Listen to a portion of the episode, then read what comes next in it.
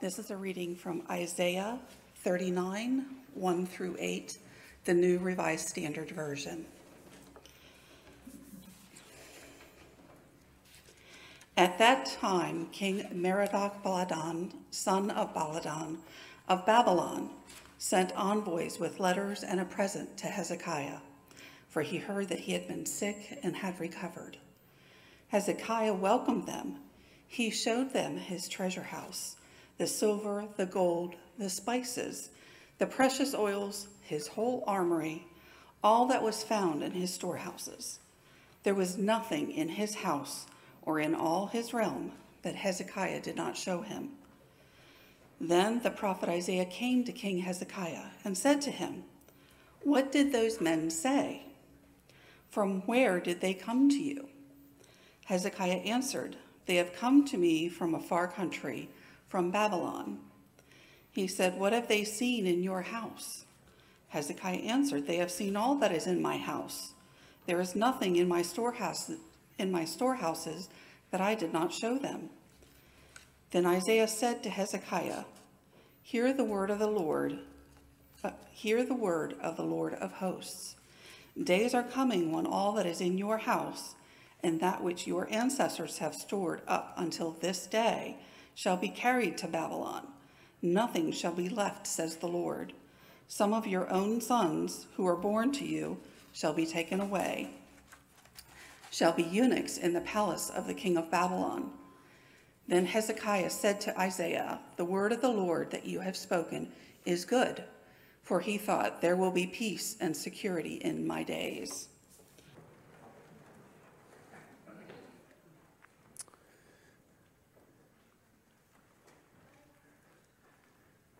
Well, here we are.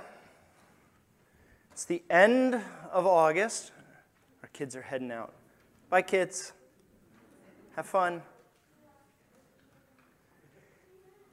We're here at the end of August, and we are here uh, at the end of this part of our series on Isaiah. And so we've been in Isaiah uh, over the last three months. Uh, two weeks ago, we talked about repentance and trust, how Hezekiah comes along and he attempts to restore uh, the temple and the worship uh, of Yahweh in Judah. And uh, there, there's this repentance and trust that we talked about. It's beautiful. Great thing for uh, Hezekiah to, to come in repentance and trust. Last week, we looked at how Hezekiah turned to God in prayer, both in a situation where the, king, uh, the messenger from Assyria comes and and, and kind of threatens Hezekiah and the people of Judah. And in that moment, Hezekiah goes and prays. And then later in his life, Hezekiah is told that he needs to get his affairs in order. Uh, he needs to make things right because his time is, is numbered. Uh, he's soon going to die. And he goes uh, to God again and prays. And, and uh, Isaiah comes and says, Well, you're not going to die now. God has heard your prayer. You're going to have 15 years of life left. And so we talked about prayer as, as God hears Hezekiah's prayer and laments in these cases. In both of these situations, Yahweh saves Hezekiah.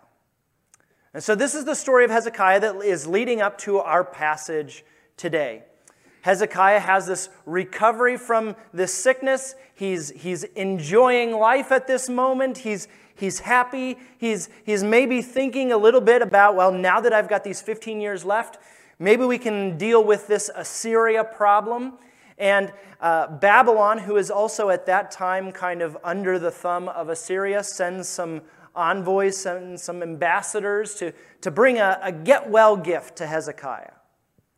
And Hezekiah is excited to receive them. He's excited because he's healed, because he's enjoying health. He also might be a little excited that he's got maybe a new ally in this uh, war against uh, Assyria. And so he welcomes them in. And we're going to look at this passage a little bit today, but we're also going to look at where this story leaves us. And so as we come to the scriptures this morning, would you pray with me?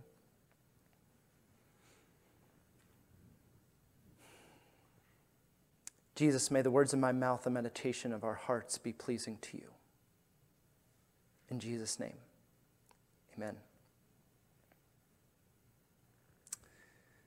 Hezekiah's healing makes this story of chapter 39 um, kind of a tough one for us.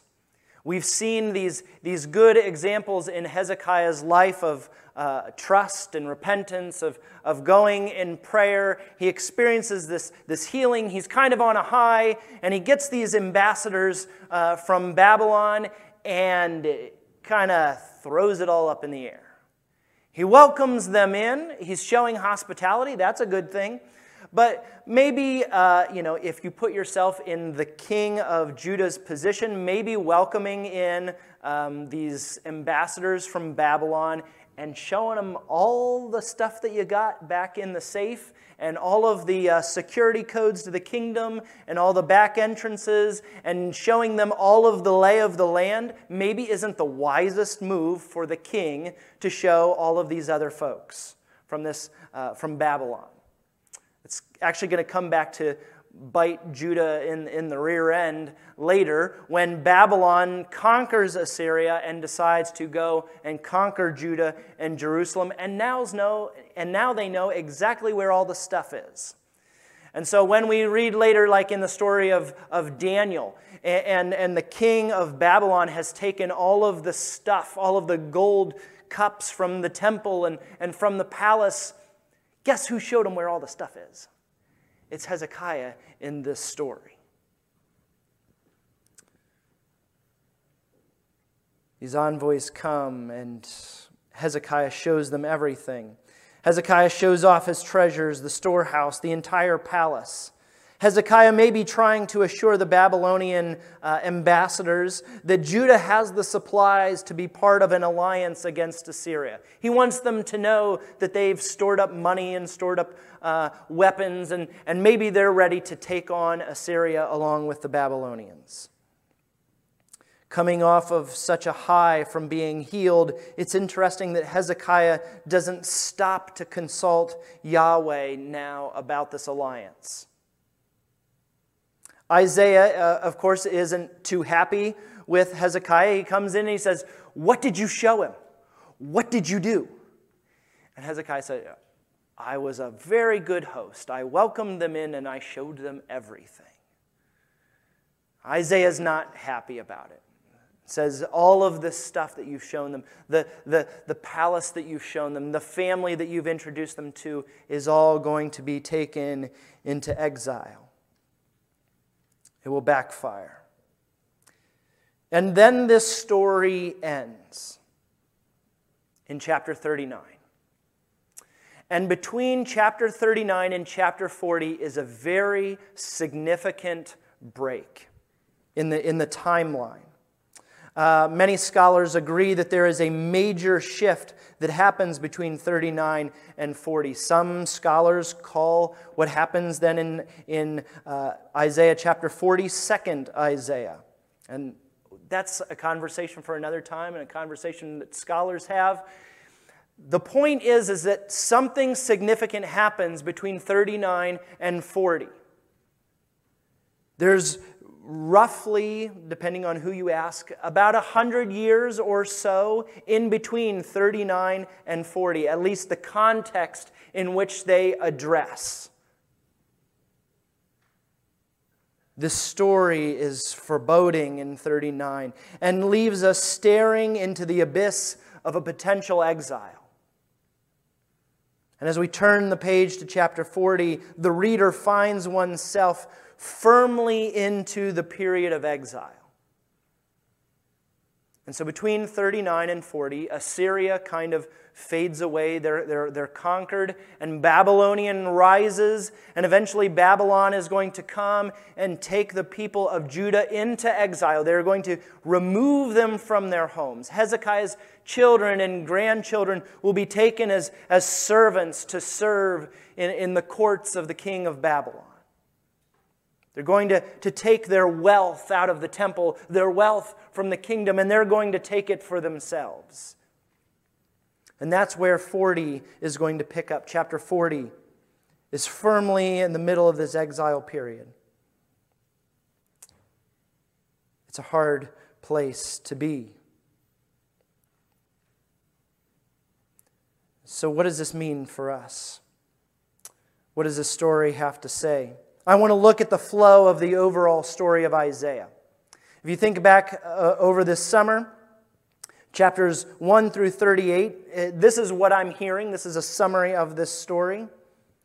Isaiah has confronted Judah about its lack of justice on behalf of the marginalized. We talked about that in several chapters where Isaiah confronts the leaders of Judah.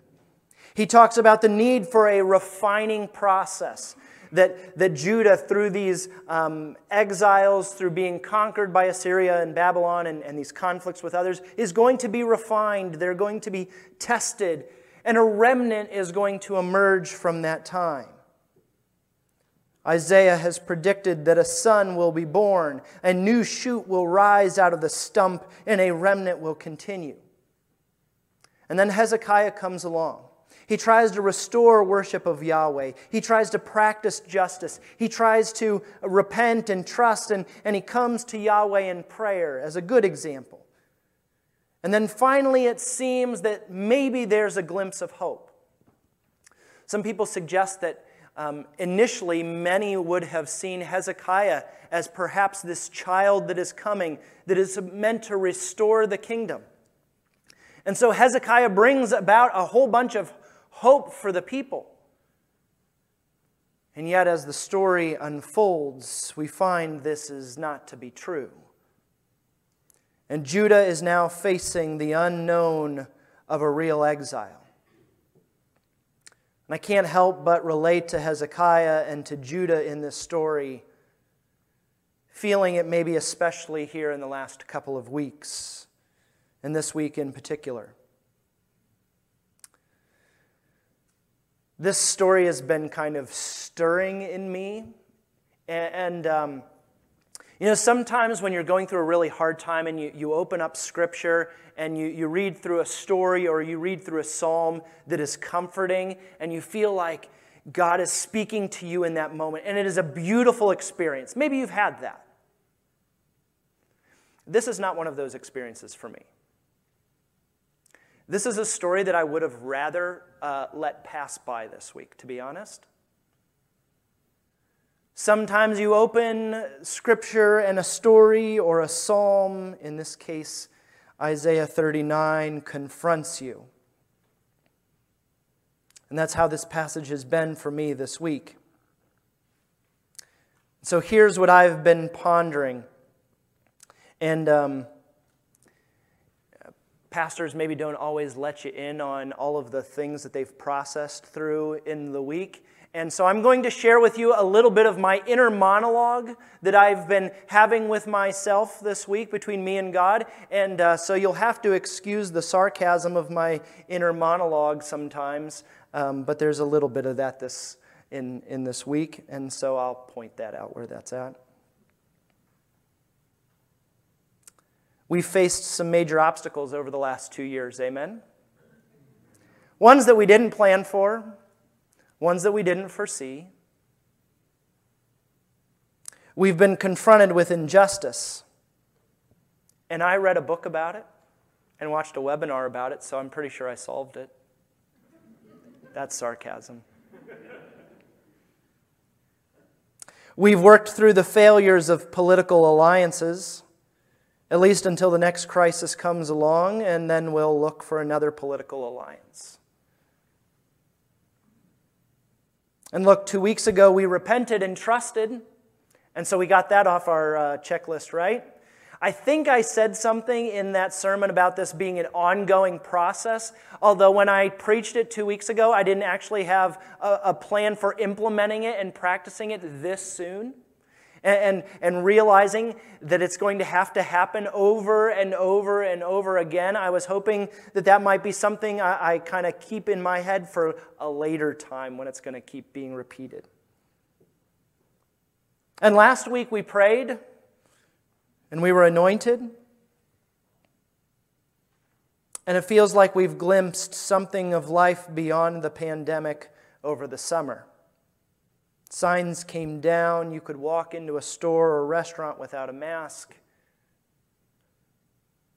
Our attendance at Spring Creek has kind of slowly come back. And, and please hear me, it's not about numbers of attendance. But it's a beautiful thing to, to build relationships again, to see some of your faces again, and to, to rekindle those relationships, to meet with one another, to pray in person with one another, to open up scripture together. It's a beautiful thing.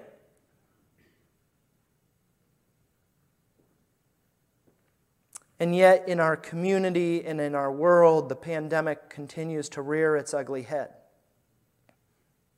And at times it feels like we're left at the precipice wondering what next. And then God brings along this story, which is not the comfort that I may have hoped for. And to be honest, I want to skip over the rest of Isaiah to the end of the exile. I want to know how the story ends. I don't want to sit in the middle of it. Or at least I want to keep going with Isaiah to see how we get over with the story. And as we've drawn this series of Isaiah towards a close for this summer, my initial reason was that Isaiah is a long book, and, and maybe we'll take a break halfway through and, and we'll pick it up again. And this week, as I was praying and wrestling and having this story confront me, I thought, you know, maybe the Holy Spirit has something different for us that we're intended to sit in the middle of this book, to sit at an uncomfortable place, to catch a glimpse of maybe what Judah, maybe what Isaiah was experiencing. That the story is not over, the struggle is not over.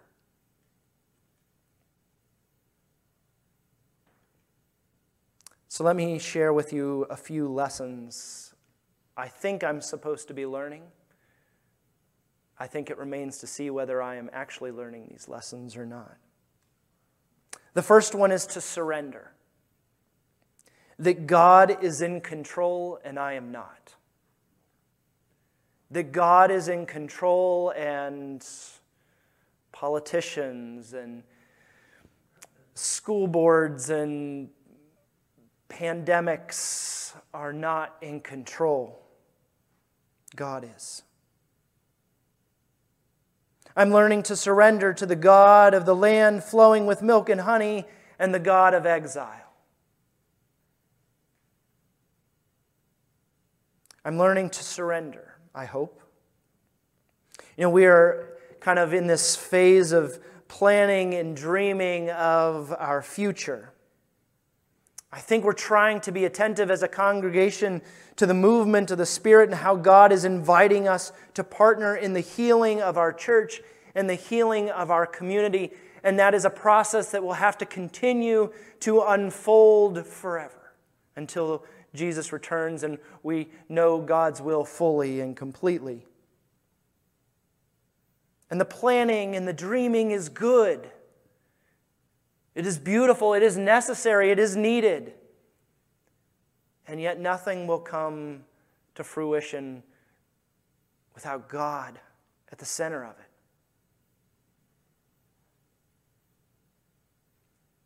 It will happen in God's timing. And I wish that was more in line with my timing. I wish God moved at my pace. I wish that I could t- just turn the page of Isaiah and hear the words of comfort in chapter 40. Maybe you can do that in your own time. I browsed it this week. But then I thought, you know, maybe I need to just hold on to read Isaiah 40 till next summer.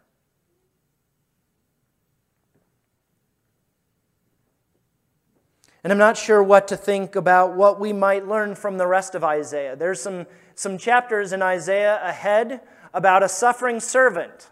I'm not sure I'm ready to read about a suffering servant right now. I'm not sure I'm ready for that. And so maybe I just need to sit at the end of 39. Exile became a formative time for the people of God. Much of what we have today as, as the Hebrew Bible, what we call the Old Testament, comes together, is, is kind of finalized, finally written down, kind of uh, edited, and, and comes together in this time of exile. And so it's a formational time for the Jewish people. Their ideas of who the Messiah is going to be, heavily influenced by the rest of Isaiah heavily influenced by other prophets that speak into this exile time, is going to kind of be developed during this time of exile as they hope for deliverance again. It's a, it's a important time for the Jewish people. It's an important time for the world that Jesus will, will enter into and speak into.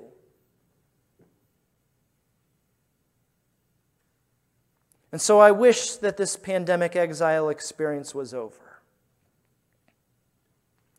But maybe I still need to learn something of surrender. Surrendering myself to God's will, surrendering the future of my life, my family's life, and the life of Spring Creek to the will of the God who's the God of the good times and the bad times. I'm also learning submission. Submission to God, submission to the community of faith. And these are lessons that continue to unfold in my own life. And yet, in this time, we continue to follow the pattern, the good pattern that Hezekiah sets towards the end of his life to repent to trust, to pray. And we have this experience to learn that through. Many of you uh, have other experiences happening in your own life uh, health situations, family dynamic situations, uh, kids returning to school, all kinds of opportunities for growth, opportunities for us to, to put this into practice. You give and you take away, blessed be the name of the Lord. Those are hard words to sing. I know years ago, uh, my mom said, I don't like that song. it's an upbeat song, and she says, You know, sometimes I'm not so sure I want to be upbeat about that bridge. You give and take away. Yet blessed be the name of the Lord. I don't have easy answers, but I want to sit and be faithful at the end of Isaiah 39, waiting, hoping, praying, trusting that the comfort of Isaiah 40 is on its way. That the suffering servant that Isaiah will talk about has come and has won the day and is Lord and is reigning, and that is good news for all of us. Let us repent, trust, and pray, and continue to be in that spirit through all that is ahead.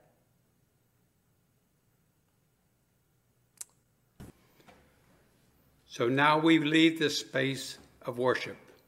And while so much of the road ahead is uncertain, the path constantly changing, we know some, know some things that are as solid and sure as the ground beneath our feet and the sky above our heads. We know God is love. We know Christ's light endures.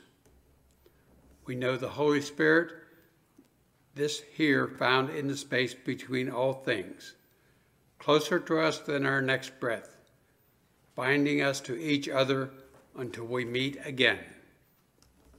Go in peace.